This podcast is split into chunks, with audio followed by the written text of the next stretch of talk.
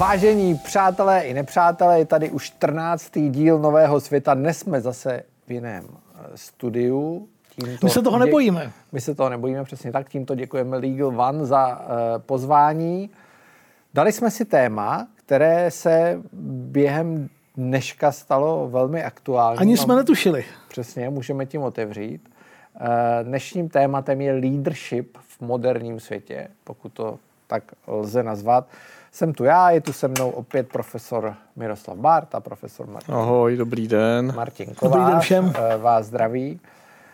Uh, začnu úplně jednoduchou otázkou. Dnes zemřel Silvio Berlusconi. Dnešní téma je leadership. Tak je on reprezentantem leadershipu? No, tom není vůbec sporu. Hned na začátku bychom asi měli říct, že on taky je leadership a leadership lidi si automaticky, nebo jistě ne všichni, ale prostě si spojí tu leadership s čistě pozitivním znamenkem, tak to samozřejmě není. Jako mm, spousta příkladů fascinujícího leadershipu s tím negativním, s tím minusovým znamenkem, to byly tak ty, ty, když jsme u Itálie, to byly ti Mussolinové a spol. Tak Silvio Berlusconi je nepochybně představitel toho, čemu se political leadership říká v anglosaském světě. Konec konců žádný italský premiér nebyl v čele vlády od vzniku republiky tak dlouho jako Silvio Berlusconi, kromě toho minister zahraničí, minister financí, doživotní senátor, obžalovaný v mnoha kauzách, odsouzený v mnoha kauzách. On říkal, že byl pětisetkrát vypovídat na policii. Což je docela to celkem výkon. No. To, to říká ale co s o Berlusconim a hodně o, italské, hodně o italské politice. Takže jednoduchá otázka, jednoduchá odpověď. Ano, Silvio Berlusconi je téměř dokonalou ukázkou toho, čemu se říká politický leadership. Teď to nemá v mém, v mé výpovědi žádnou konotaci, k tomu se dostaneme. Ale že to je, tak to je. Možná bych jenom dodal, že to uh, ukázka toho, jak člověk, který má finance, které dokáže strhnout lidi a o tom ten leadership je, ať už je pozitivní nebo negativní, co dokáže udělat s celou zemí a ne s nějakou zemičkou v 11 milionech lidí, jako jsme my, ale se zemí, která patří do, do G7, do těch nejvyspělejších zemí a zaznělo to tady už od roku 94 do nedávna jako asi nejvýznamnější, nejsilnější osobnost v italské politice a a médiích, kdy teda on eh, ty eh, média eh, získal ještě v době, kdy byly na výsluní, byly obrovsky silný ty klasické média, televize, tištěné noviny, což dneska už zdaleka ten případ není. A zaznělo to, tak já jenom to připomenu, nevím už, kdo to z nás říkal, díky jemu vlastně došlo k resuscitaci politických stran v Itálii a tomu, co se tam děje teď. A já myslím, že Italové můžou být vlastně rádi, že si prošli tím Berlusconim a dneska mají vlastně, já bych řekl, jako like funkční politickou scénu. Jo. Zatím. Zatím, jak to v Itálii je obvyklé. Zatím? On je produkt rozpadu politické scény. Ano. Je to hodně podobná situace jako v Česku s nástupem Andreje Babiše, když si to tak jako vezmeme, i oba jsou trošku podobní lidi. E, nicméně to jeho dědictví asi není uh, úplně pozitivní, byť to sem asi úplně do toho tématu uh, nepatří, protože on byl sice nejdíl uh, po druhé světové válce premiérem nebo v, vůbec ve vedení státu, ale po něm nezůstalo nic. Po něm vlastně ta Itálie zamrzla za no tu dobu, to, kdy on byl v čele? To je ten bod. Já si myslím, že jeho dědictví je vlastně hodně efemerní vyjádření, protože po něm podle mě nezůstane de facto nic. Je to tak, ta Itálie zamrzla, ty, finan, ty problémy s veřejnýma financema se staly během jeho vlády. E, ta situace byla i ta politická poměrně složitá, protože než přišla Georgia Meloni a e, zdá se říct, že se ta scéna stabilizovala, tak to trvalo docela dlouho. Jo, Martine. Souhlasíš? No, začnu tím, co ty, Mirek to řekl, nebo ty. A tomu se... Vlastně vizáž té Itálie, nebo pověst Itálie se za něj zhoršila, bych řekl. To je určitě pravda. Ale je potřeba vědět na začátku, co k tomu vedlo. Tady to jo, zaznělo. tak to vedli s nadsázkou řečeno pod pes křesťanští demokrati a socialisti 40 let a míra rozvratu, korupce, nepodepsané mm, opoziční smlouvy a, a dosáhla jako takové mm, jako intenzity, až se jeden mediální, fotbalový a další magnát jako naštval a vyrobil na koleně politickou stranu, s penězi to jde dobře, tak vždycky je potřeba vidět, co ho zradilo, tak zradilo ho kolaps italské politiky, zaklíněné 40 let prostě do sebe. Berlusconi působil na začátku jako fascinující svěží vítr v politice italské, ale čím dál více ukazovalo, že propojení biznisu, médií, politiky, velkých peněz, eh, že, že, že to úplně nefunguje. Navíc Silvio byl, taky jsem to dneska, nevím, jestli přímo to psal Ondra Houska nebo někdo jiný, jakože o těch kolapsech italské politiky a o té resuscitaci Itálie hodně mluvil, ale neúplně hodně proto dělal, tak to je pravda. Navzdory tomu, navzdory tomu ho Italové 30 let volili do veřejných funkcí, eh, měl pevnou, do 30 let měl pevné voličské jádro, které ho činilo důležitou figurou italských vlád nebo opozice, ať už teda přímo ve vládě byl nebo nebyl. Ostatně i teď na stará kolena, umřel v 680 letech. Georgia Meloniová si ho pečlivě hlídala, aby ji nezdivočil náhodou, aby, když se vyjádřil pro Putinovsky, tak ho odkázal do patřičných mezí. Ani na vteřinu si nedovolila nechat 680 letého starce s chronickou leukémií nedáv, nehlídat si ho. To má taky velkou vypovídací hodnotu. Byl to produkt doby, tak ho budeme hodnotit. Nezapomeňte taky na to, a to se musí říct, že spousta Italů na něj nedá dopustit, taky na něj nedá dopustit spousta světových politiků, což je zajímavější. Jeho kámoš byl, blízký kámoš byl mm, šéf britské, britských socanů Tony Blair, který je v jeho rezidencích pravidelně trávil dovolenou. Jeho kámoš byl George Bush mladší, jeho kámoš byl Donald Trump, jehož kámoš byl a možná je Vladimír Putin. Uh, myslím, Gerhard Schroeder si oblíbil jako strašně Jose Maria Aznar. Tahle, tahle parta politiků měla pro Berlusconiho velice pochopení, vel, veliké pochopení. Úplně ho asi vzhledem k vtipkům, které o něm se neměl rád Barack Obama, ale to by byla jiná kapitola. Mirku. Ta jeho nadvláda trvala skoro jeden lidský věk, jednu generaci. Více než generaci. Italové přišli na to, že tudy cesta opravdu nevede.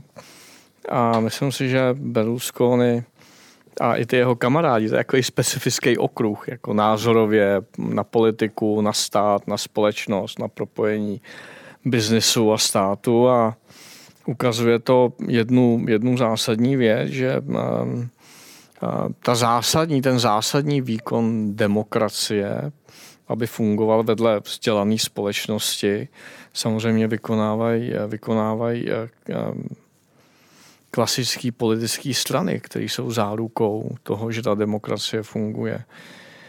A to, že zrovna v Itálii, která má za sebou jako velkou tradici velkých mužů, v poslední době i žen, tak vlastně není překvapující v tom, do čeho on přicházel, že uspěl tak moc, tak rychle a na tak dlouho. A taky je důležité říct, že uspěl právě v Itálii, že ten jeho teatrální politický styl by asi Němce úplně neoslovil. Jo, čili bylo to, pozor na to, je to specificky italská záležitost, teď nechci říct asi středomorská, to, do toho se nechci pouštět, ale je to specificky italská záležitost, teatrální, mm, kdyby byl naživu Fellini, určitě by to moc krásně natočil. E, nicméně, my jsme si tenhle díl připravovali už před notnou dobou, ten, kdo nás poslouchá, o tom ví. Eh, i na základě knihy Henryho Kissingera, která nedávno vyšla i v Česku, já nevím, jak se jmenuje, eh, v češtině je to taky leadership? Hmm, to se jmenuje nějaký, ne, no, to se jmenuje česky. česky to je něco to je jedno zahraniční pol. To je prostě, nakonec jedno leadership. Prostě leadership, eh, kde on zachycuje několik státníků, několik životopisů, Charles de Gaulle, je tam Anwar Sadat, Margaret Thatcherová. Já si, Charles de Gaulle. to jsme měli minule. to jsme měli minule. Uh, Henry Kissinger nedávno oslavil 100 let a uh, myslíte si, že proč by Henry Kissinger, a asi jsme všichni od něj četli víc těch knih, nezařadil Silvia Berlusconi? Ale byl by to pro něj typický reprezentant jako toho systému? Henry tam má těch šest postav a každá je nějak krátce charakterizovaná. Tak kdyby tam měl ještě jednu tu charakteristiku leadershipu, leadership jako one man show, tak, tak, by to, tak by tam určitě, tak by Silvio Berlusconi určitě byl jako žhavý kandidát na tehle typ leadershipu. Ale Henry, který mimochodem sám teda byl one man show celý život, tak asi mu to nepřišlo úplně, seri- úplně seriózní. Navíc eh, nejsem si jistý, jestli... Teď se, a teď se nebavím o italské politice, ale jestli v té velké světové politice Berlusconi opravdu hrál tak důležitou roli, aby jo, aby to, aby to, a to, a to, asi, to asi ne. Ale, uh, ale v české politice třeba jo. Vzpomeneme si na fotografii uh, Mirka Topolánka uh, z dovolené v jeho vile, tak uh, oni tam nejeli fotit Mirka Topolánka, oni tam ne. nejeli fotit Silvia Berlusconi a tohle byl vlastně jako, jako hmm. vedlejší produkt.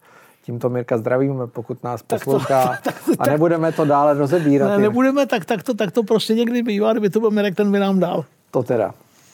U toho Kissingera možná stojí uh, za zmínku to, že pro něj on byl vždycky tím druhým mužem, nebo mužem v pozadí. Že jo? A um, Kissinger vždycky klad především v té své kivadlové politice, v těch um, jednáních, co byly kolem Větnamu, i na Blízkém res, východě. Respektování, respektování uh, Číny nebo um, umožnění příchodu Číny na mezinárodní velkou politickou scénu.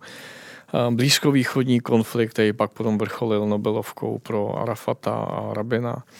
Tak při tom všem ten Kissinger nezapomínal na to, že dominantní uh, vůdcovství je důležitý, ale nedává smysl, pokud nejde v ruku v ruce s budováním státu. Proto taky pro Kissingera uh, ten základní element zahraniční politiky, mezinárodní politiky vždycky byly ty konkrétní země, protože dokázal jako člověk, který měl nebetyčné znalosti z historie, především moderní historie. Já mám dojem, že jeho nejoblíbenější okno bylo od Vesfálské války dál tak klad důraz na to, že ten stát má vždycky svý jasně rozeznatelný, jasně formulovatelný a jasně použitelný nebo využitelný priority. A díky tomu asi taky jsem říká, že měl utilitaristickou politiku, ale takhle to je. Každý stát má svý konkrétní zájmy a to Kissinger uměl asi nejlíp na světě ve své době. A k těm zájmům, k tomu, jakou roli hrajou státy furt, vemme si jenom nedávná krizová období, typicky covid, kdy najednou šengenský prostor a Evropská unie do značné míry utrpěly na renomé, protože najednou všechny země začaly řešit třeba nákup vakcín po svým Primárně Němci si nakupovali, Italové si nakupovali, Francouzi si nakupovali. A najednou prostě jsme byli u toho jádra té mocenské politiky, kdy prostě každá země primárně a logicky hájila svý zájmy a, a u nás bohužel byl ten názor, no teď přece jsme součástí něčeho, tak jsme v tom všichni stejně, ale takhle to není. A stejně tak eh, nedávný, eh, nedávný iniciativy v Německu prostě subvencovat svůj vlastní průmysl bez ohledu na nějakou Evropskou unii dvěma, necelýma dvěma bilionama eur. Jo. Což samozřejmě všechny okolní země dostává do, do obrovské nevýhody, protože nikdo není schopný takovej, takovou, eh, takovou peněžní, takový peněžní obnos uvolnit. A zase jsme u toho, že když je krize, tak Evropská unie vlastně přestává mm, jako fungovat tak, jak by měla a všechno se to redukuje na ty národní zájmy. A na ty lídry. A na ty lídry. Když budeme u definice leadershipu, tak ty si v knize Sedm zákonů uh, Mirku uh, použil nejlepší, protože v češtině se to blbě vysvětluje. Eh, jo? Takhle, v češtině můžeme použít slovo vůdce, vůdcovství, no, ale je úplně... tak zkompromitovaný, není, není že... to pěkný, no. Už že ho, jsem se tomu vyhejbal. Říkala paní učitelka Machová na základce většinou svůdce byl jenom jeden Jaroušku opakoval po se. Přesně tak. A ty jsi tam použil uh, definici z Polynézie. Jo. Tak to nám vysvětli, proč z Polynézie. Já jsem uh, měl možnost studovat uh, svýho času i kulturní antropologii a, a jako like načítat nějaký sociologické knížky a když jsem stál před řešením těch sedmi zákonů, tak uh, samozřejmě jsem do toho spadnul po nohách, jako najednou leadership, nebyla Kissingerova kniha, nejsou knihy, pokud vím, a možná se ale pletu, které by se zabývaly jenom leadershipem. No a musel jsem si nějak pomoct a hledal jsem definice.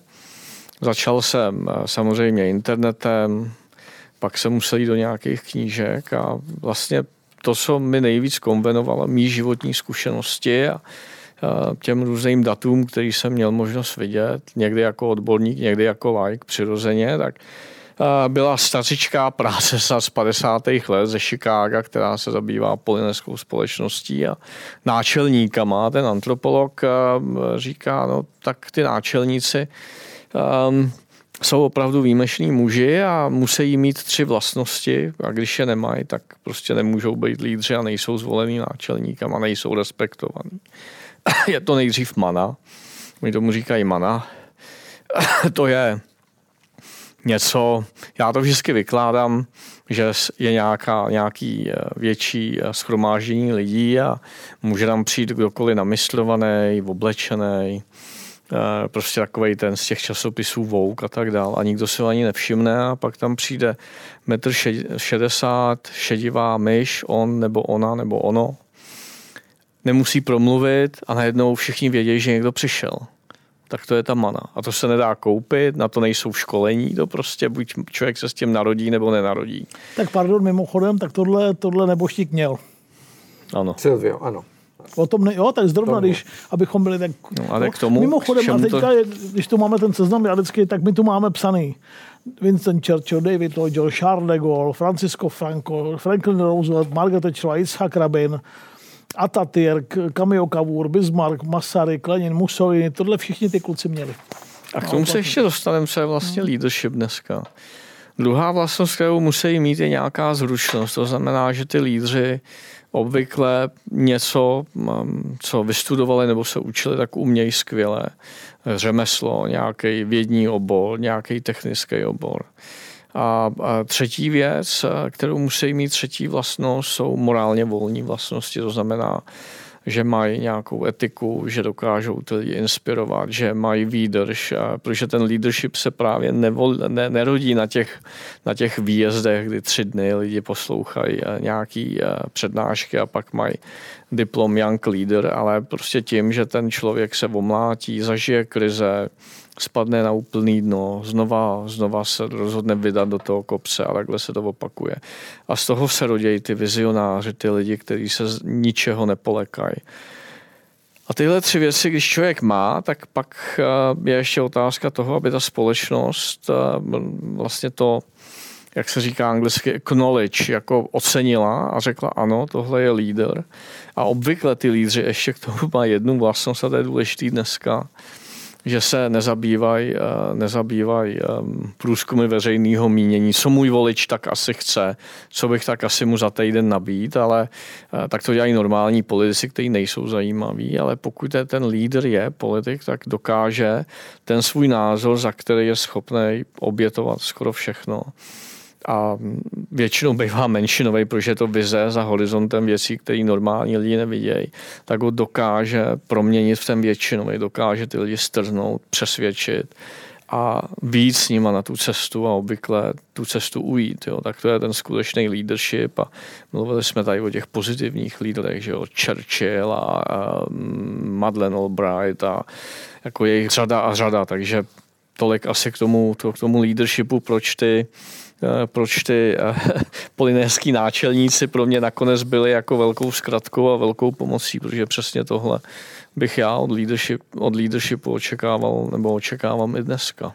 Když to vrátím eh, do současnosti, ne k Silviovi, ale někam jinam, protože Martin tady jmenoval, máme tady opravdu jako velký seznam všeho možného a konec konců v té Kissingerově knize jsou asi ty lidi postavený tak, jak bychom minimálně některý z nich postavili stejně. Mm. Je někdo, kdo vám tam chybí? Nebo kdo si myslíte, že třeba vyčuhuje a bylo na něj zapomenuto? Vždycky někdo chybí. To Já vím, jako ale nejde. jako zrovna, když už se bavíme o té knize. Mě No no, tak- no, No, chybí ti někdo? Ne, jasně. Kdo? Tak málo platy, mě tam chybí Jacek Rabin. Asi jo. Mě tam li- chybí Henry Kissinger. Ale, po, ne, ale tak ale pozor, to- ale tak on to on nebyl, přece on to on vůbec nebyl. Jo, my tady máme, jsme jsem psal takovou, jako, to jsou ty, jako, ty kluci v pozadí, když To jsou ty největší, no. Jo, když Kissinger psal ty tvoje třídílné paměti, roky v Bílém domě, bouřlivé roky a e, roky obnovy, tak se to jmenuje česky. Zdeněk Hron těch 4,5 tisíce stran fantasticky přeložil. Tak e, to, co tam si čteme, tak, tak to nebylo. Henry výrazně jako posílil tu svoji roli, když se pak objevily pásky, nahrávky a dokumenty, tak se ukázalo, jak byl servilní vůči, vůči Nixonovi a jak byl, no, tom, ono, se, ono se hodně mluví o Kissingerovi a Nixonově politice, ona to primárně byla Nixonova politika. A teď neumenčuju Henryho, on byl mistrovský vyjednavač a pragmatik par excellence, ale to byla, jo, on, on lídr v tom smyslu, jako nikdy nešel z, z kůži na trh. Nikdy Ale byl- nepředstoupil před voliče, nikdy si nemusel urvat ten Ale stál těch myšlenek. No, Jo, to je, vždycky, to, to jsou ti zatím. Vždycky ho jmenovali jako do nějaký funkce, jmenovali ho. Jo? Takže Nemusel, nemusel vyhrát ten mandát. nemusel vyhrát. co, je, co je zajímavý s tím leadershipem ještě, já jsem to před chvilku avizoval, um, že je ta klasická, klasický pojetí toho leadershipu, kdy ty lidi se um, um, etablovali hlavně z oblasti politiky, z toho veřejného života. Martin tady správně upozorňuje na, na, na vojáky velmi Spousta často. vojáků. Což um, v Izraeli, v Americe je to velký, velký aspekt v V Evropě. Evropě. Promiň, to bylo, to bylo o řevu s Petrem Pavlem, tak si, tak, tak, tak si to řekněme. Churchill, voják, de Gaulle, voják, Franco, voják, Rabin, voják, Bismarck, taky měl to s válčením spolu, Atatürk, voják, jo, Mussolini, vojenská zkušenost. Jako, A promiň, Jed- jedna věc, z toho vlastně vidíme, že z těch konfliktů se rodějí tyhle věci. On jsme mluvili xkrát někde jinde, ale co je důležité dneska v tom leadershipu, a myslím si, že je to vlastně nový paradigma, který doufám, že se brzo prosadí u nás, když se podívám třeba na Spojené státy, který přes všechny negativa, které dneska mohou eventuálně skýtat, tak furt je to obrovsky silná země tak tam ten leadership v posledních desetiletích se etapluje nejen v té politice a vojenství, ale hodně z biznesu, z oblasti technologií, z oblasti vědy. Vemme si, všichni to používáme, Amazon, Facebook, eh, Twitter. Google, Twitter, prostě tyhle lidi, Zuckerberg, Steve Jobs, eh, Bill Gates, eh, prostě to jsou lidi, kteří mají ten leadership, o kterém jsme mluvili, toho klasického polinéského střihu, si dovolím tvrdit a zásadním způsobem ovlivňují vlastně civilizačně celou nejen tu společnost, ve který primárně mají ten dosah, ale vlastně to jsou opravdu globální, globální lidi. A, a to tady říkal Martin na začátku, ale musíme dávat pozor na to, že tyhle ty lidi, kteří v něčem dosáhli úplně neskutečných výšek a dálek ve svých oborech, tak zároveň ten Bůh ten vesmír to někde vyvažuje, takže kde je ti dán, když je ti dáno hodně na jedné misce, tak někde ti je ubráno na druhý, tak samozřejmě nikdo by asi s těma lidma nechtěl. Nechtěl by jít jejich zaměstnancem, jo, nebo ne, nedej bože s nima žít, ale jejich myšlenky vlastně utvářejí, utvářejí moderní svět. Tak to prostě je. Když Nažití jsme my, kluci, co o tom mluví, ne, ne Přesně. oni. Uh, to, to, myslím, že naše ženy by nesouhlasily, ale uh, říká se, že v současnosti jako leadership chybí. On to vlastně říká i Kissinger. Jo? Proto eh, lidi, který vybral, tak jsou jako ty hvězdy toho 21, promiň, 20. století. Ale souhlasíte s tím, že teď jako chybí? Chybí ten leadership? Přestože To je- konfliktů je hodně. Mhm. To je ale jednoduchý, protože ten západní svět především, když neberu v potaz třeba americké války, typu války ve Větnamu a podobně, na Blízkém východě, tak vlastně zažil desítky let obrovského ekonomického růstu, kdy um, vlastně byli potřeba spíš lidi udržovatele, který by ten systém prostě drželi tak, jak je, dbali na to, aby byl business as usual a tak dál, ale dneska prostě vidíme, že v určitých směrech jsme narazili na paradigma, na hranice toho paradigmatu, vy třeba fosilní, fosilní ekonomika, mnohý další. A přišel do toho covid, přišla do toho válka na Ukrajině, která svým způsobem je taky něco, co přesahuje jenom ten evropský nebo evropsko-azijský prostor. A, um, teď najednou jakoby ty lidi nebyli, protože nestihli vyrůst, ale já si myslím, že to je příznak té doby, že prostě teď, jak mluvíme v tyhle dny, v tyhle týdny, měsíce, tak ty, eh, tak ty lidi eh, se budou, budou objevovat. Jo? Protože ta doba, krize vždycky přinesou na povrch leadership a zase, mluvili jsme tady o Berlusconim, je potřeba být hrozně opatrný s těma historickými zkušenostmi, co hlavně Evropa má aby to nebyl ten leadership, který nechceme. No, jenom ono taky ty figury, ty kontury vystoupily výrazněji, chce to čas nějaký. No, ono... Jsou to vlastně všechno produkty druhé světové války. Ale, ale, anebo, anebo, anebo, anebo těžkých poválečných časů, to je ten Izrael třeba, jo. Izrael, Egypt a tak dál. Ono, ta současnost, ve které žijeme, tak často se to, se to platí pro ty, ty dějiny.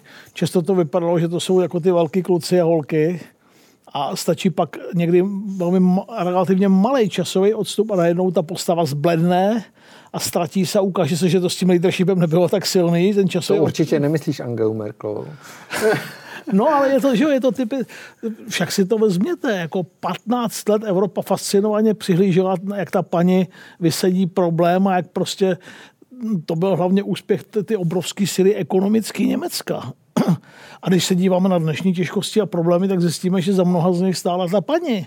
Já na to nikdy nezapomenu, tehdy jsem to řekl, když mě neutloukli, když stáli s Olandem v Minsku s, s Lukašenkem a jako dělili, vzpomeňte si na spoustu těch fórů, jako přineste nám mapu Polska, teď jako nebo mapu Ukrajiny, jo.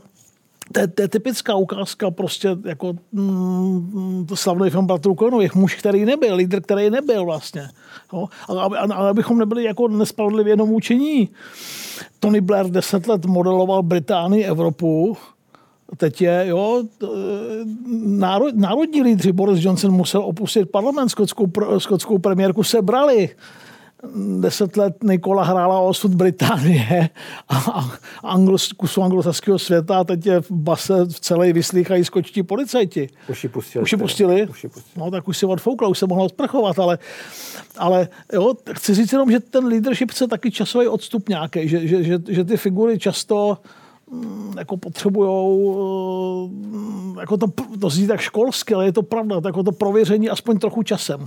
Mirku, kdo ze současných globálních státníků to podle tebe splňuje? To je otázka. Já, já už jsem se za ty roky, kdy na tohle téma nebo podobný téma tam mluvím, naučil nejmenovat nikoho, kdo je živej. Protože... Tak do... a o těch, o těch mrtvých ty tady Martin eh, velmi dobře připravil na úvod, takže ty tam, eh, ty tam, eh, ty tam máme. No tak já tím řeknu jméno. Řekni, tak řekni. určitě, pokud bude mít tu kliku a teď vyhraje a vyhraje volby a bude mít možnost pokračovat, tak za mě je nepochybně Mateusz Moravěcky. Dobře. Jsme v evropském, bavíme se, bavíme se v evropském rozměru. V Evropě, no.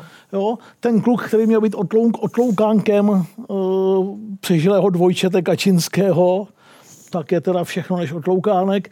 Já jsem točil rozhovor se Sašou Vondrou nedávno a Saša říkal, myslím, že znal jeho tátu. A říkal, chlap, to byl chlap jako křemen, starý, starý Moravěcky, říkal, jo, zavřený v base za komoušů, eh, smrtelně nemocný, eh, papež si ho vyprosil do Itálie, dostal, dostal jako léky, vrátil se, dělal se zpátky do Polska. Eh, věrný obraz svého otce, já jsem si potom starého pana Moravěckého studoval, tak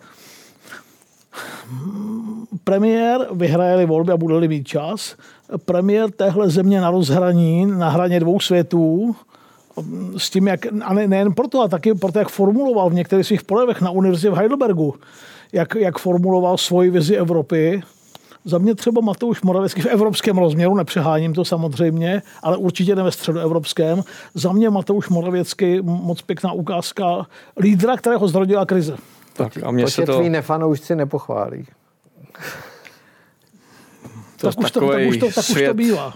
Svět není jenom komfortní prostředí, že jo? ale mě se to teda rozleželo a já řeknu taky dvě jména, aby mě hlavně posluchači nenařkli z toho, že jsem um, že, nech, že jsem opatrný, že jsem alibista tak určitě je to díky, a najednou z ničeho nic, že? to je to zajímavé, že ten mhm. leadership se skutečně objeví z ničeho nic, prakticky ze dne na den. Jo. A, tak je to samozřejmě Volodymyr Zelenský, který to, to, jo, to, to, to není jako spolu. je jeden z těch lidí, který... Ale to jeho je tady, odpůrci musí uznat, že to tam je. Je tady dobře vidět, eh, jak vlastně každý ten člověk, který má ten potenciál, potřebuje i ten historický kontext. Jo. Bez toho kontextu vlastně tyhle dvě věci jsou spojitý nádoby a taky mě nepochválí posluchači někteří alespoň, ale za mě je to současný, současný francouzský prezident, ať jakýkoliv, vlastně. tak prostě ty jeho, jeho vize, On má ta výhodu, že ve Francii je prezidentský systém, ale Emmanuel Macron je rozhodně člověk, který v té především západní vyspělé Evropě jako zásadně vyniká. Jo z toho takového pro mě jako lajka, já nejsem politolog, všichni to vědí a tak za mě prostě ten, ta západní Evropa ehm, počíne evropskými strukturama, jakkoliv jsou důležitý pro chod Evropské unie, tak eh, úplně ční nad tu šeť průměrnosti právě Emmanuel Macron. Všichni ho posuzují jako evropského politika a Michal to po návštěvě, ty jsi to napsal po návštěvě Číny.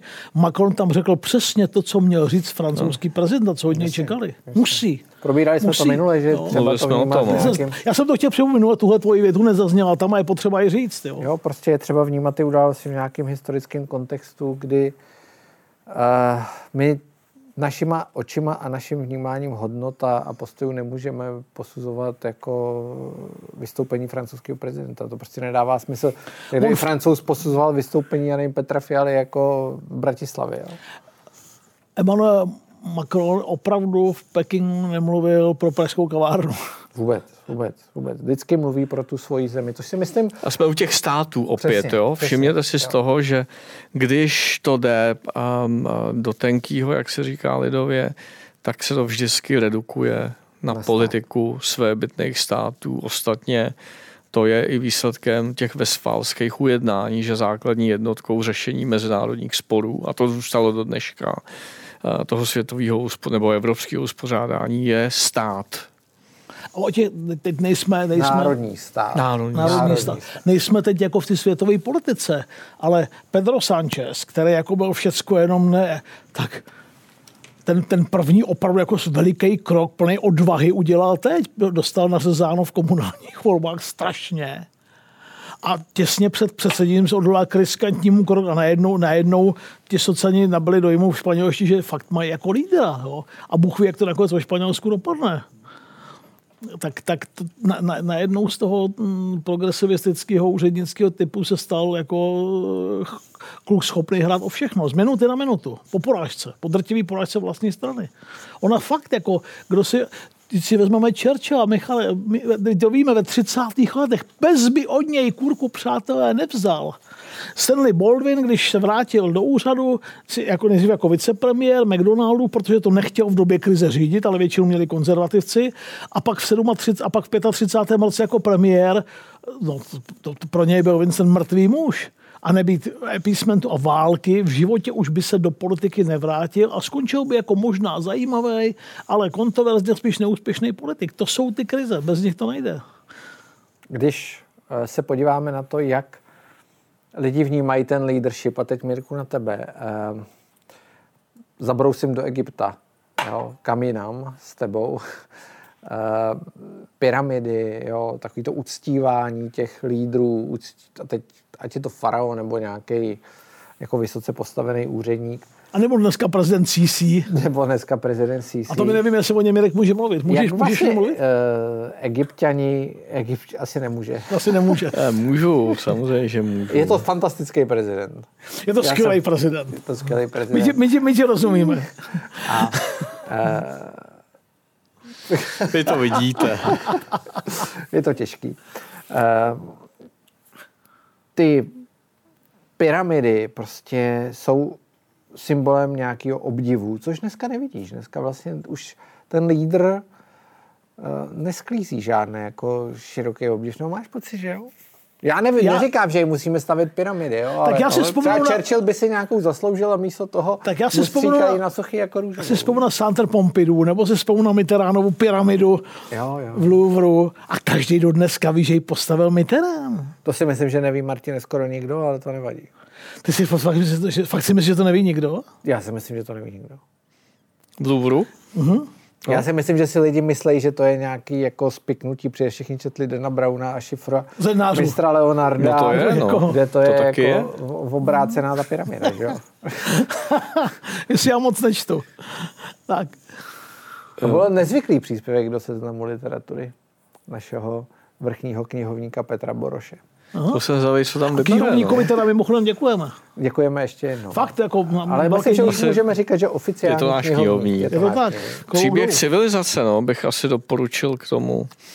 Já, Tam je hrozně, hrozně zajímavý, jak ten leadership souvisí s společenskou smlouvou. A teď mluvíme teda o orientálních despocích, ne, to se nedá tak snadno přenést, ale ptal se teda na pyramidy, tak necháme na chvíli vydechnout posluchače od moderní politiky. Jo. Uvítáte to, dámy? Tady za náma sedí Určitě.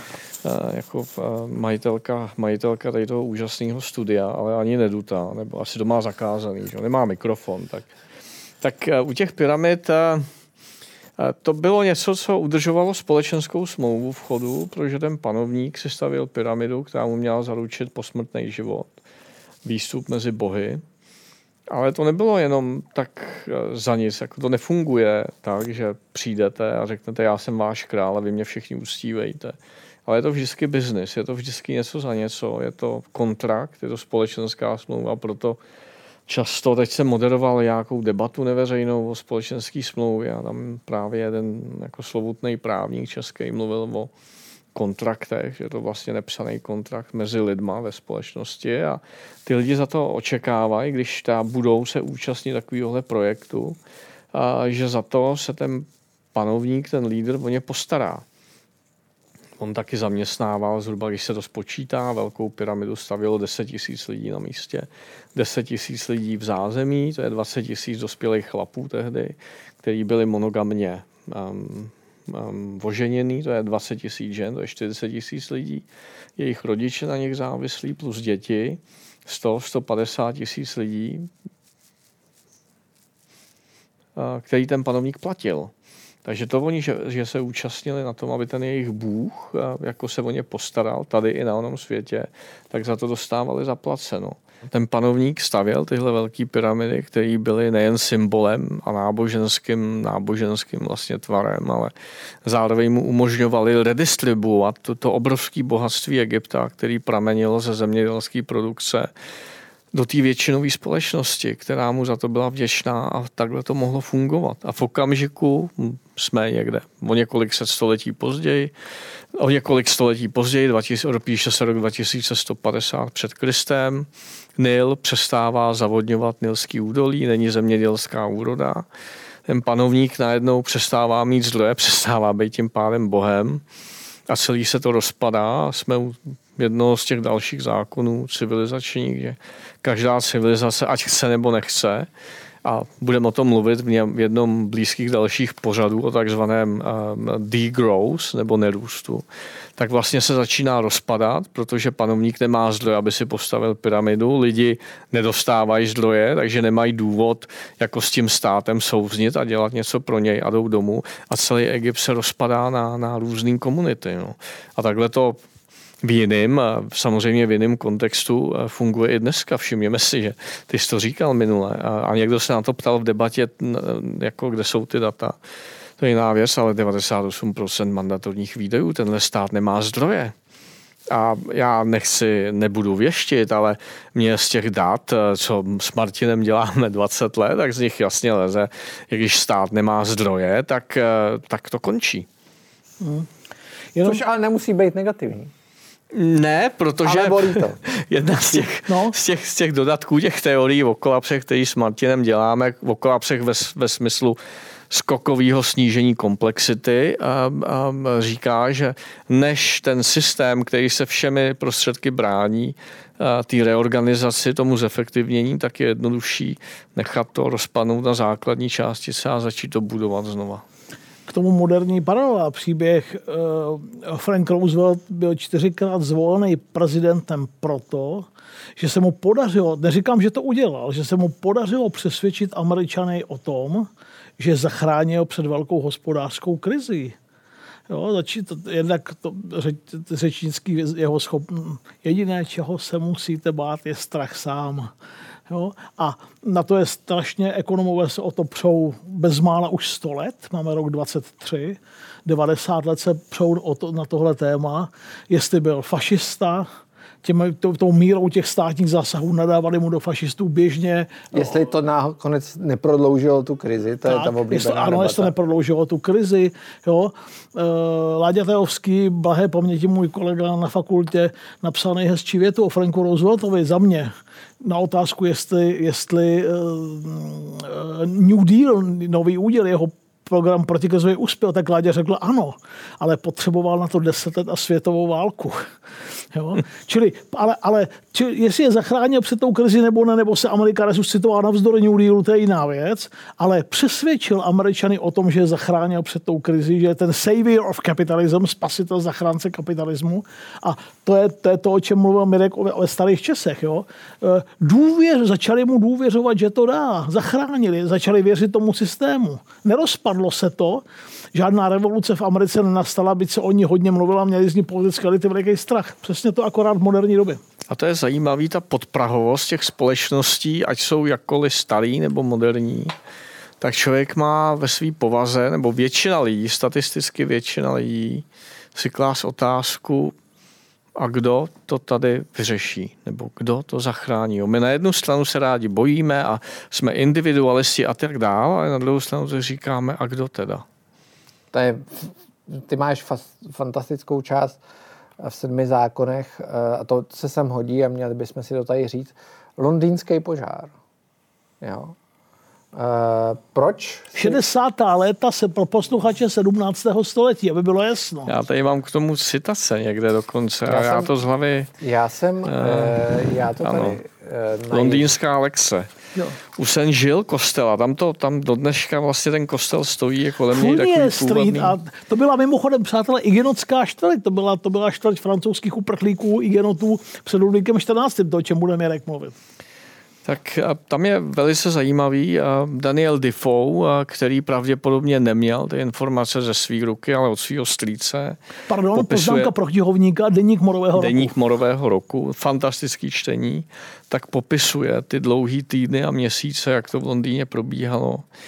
A zmiňuje e, zásadní věc, která taky souvisí s tím leadershipem a seřízením vlastně města, což si dovolím tvrdit, že tehdy Londýn byl svým způsobem stát ve státě.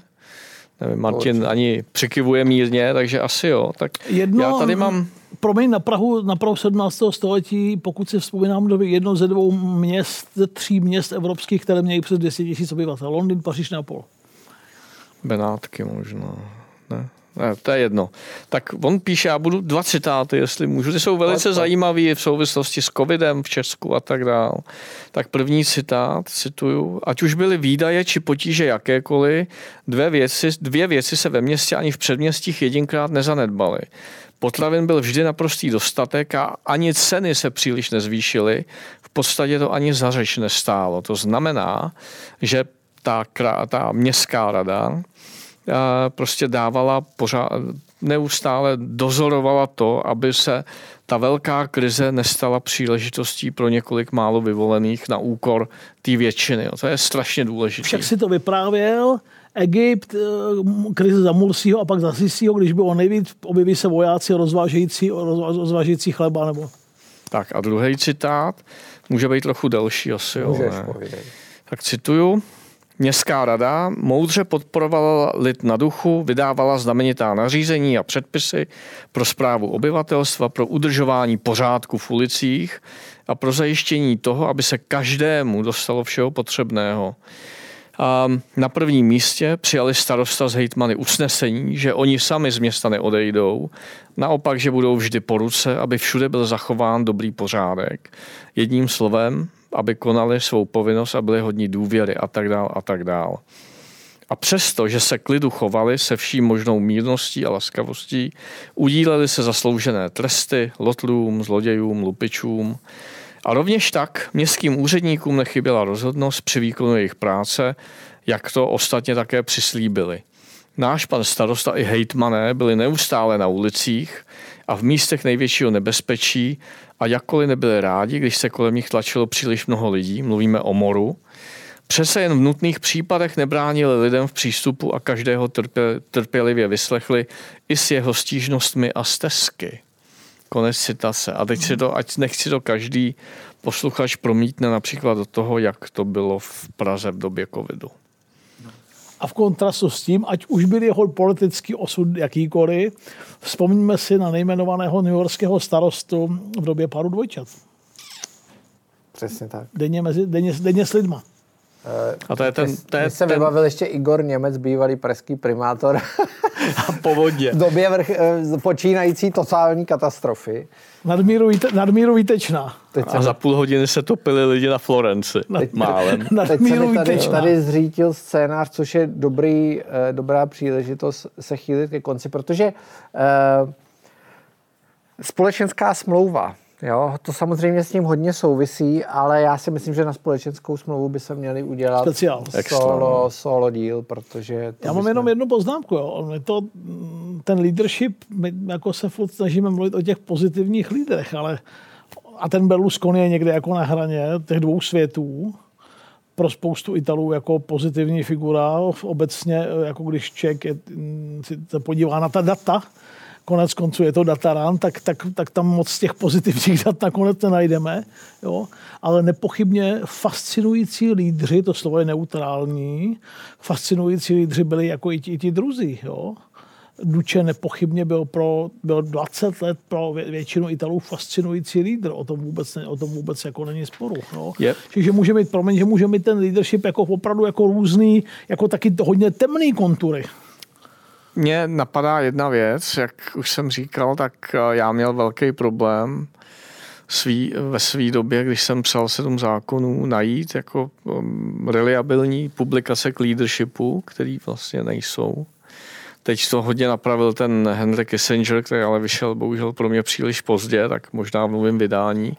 Ale tyhle ty chlapíci jo, a Berlusconi si myslím, nevím, kolik má oficiálních životopisů, ale je to úžasný projekt na vytěžení toho, co se stane, když politické strany jsou kompromitované především díky své vlastní, eh, vlastní eh, nekompetentnosti a jakým způsobem jeden člověk, pokud se podaří naplnit nějaký vstupní problémy, má kapitál, má charisma, tu umí nebo ví, jak tu moc uchopit, co se vlastně s tou společností skokově může stát. Jo. A má tu touhu pomoci, která je důležitá. Jako nezřízenou touhu, nezřízenou touhu tak, pomoci no. za každou cenu. Jo. A mimochodem je to moc pěkný příklad toho, jak je ta zdánlivá politická stabilita strašně křehká. Jo? To konec konců vidíme ve Spojených státech, když se vzpomíná na to, co se dělo v kapitolu před pár lety, 6. ledna 2021, jak, nebo jak vypadalo americká města v době řádění uh, BLM, pane jo, jo tak uh, odzbrojování policie, všech jsme o tom mluvili. Je to všechno mnohem křehčí a, a pak jenom otázky, jestli se objeví ten či onen lídr, a, je, a jestli, jestli to bude ta pozitivní figura, anebo jestli to bude ten démon, který prostě ten národ svede na nějakou cestu jinou. Jo? Což zase nutno říct, ten Berlusconi nikdy neudělal, abychom byli spravedliví. Jo? Silvio to hrál na sebe eh, a, a, a nikdy jako to nebyl, byť se to mnozí pokoušeli a pokouší, a dneska ty nekologi jsou jako hodně hnusný, jo? tak nikdy to žádný Mussolini jako chraň Bůh nebyl. A teď Aby, je otázka. Abychom zase byli jako a teď je zajímavá otázka, protože na jednu stranu my asi všichni tři vyzníváme jako kritici Evropské unie, ale zároveň je potřeba říct, že Evropská unie má obrovský smysl.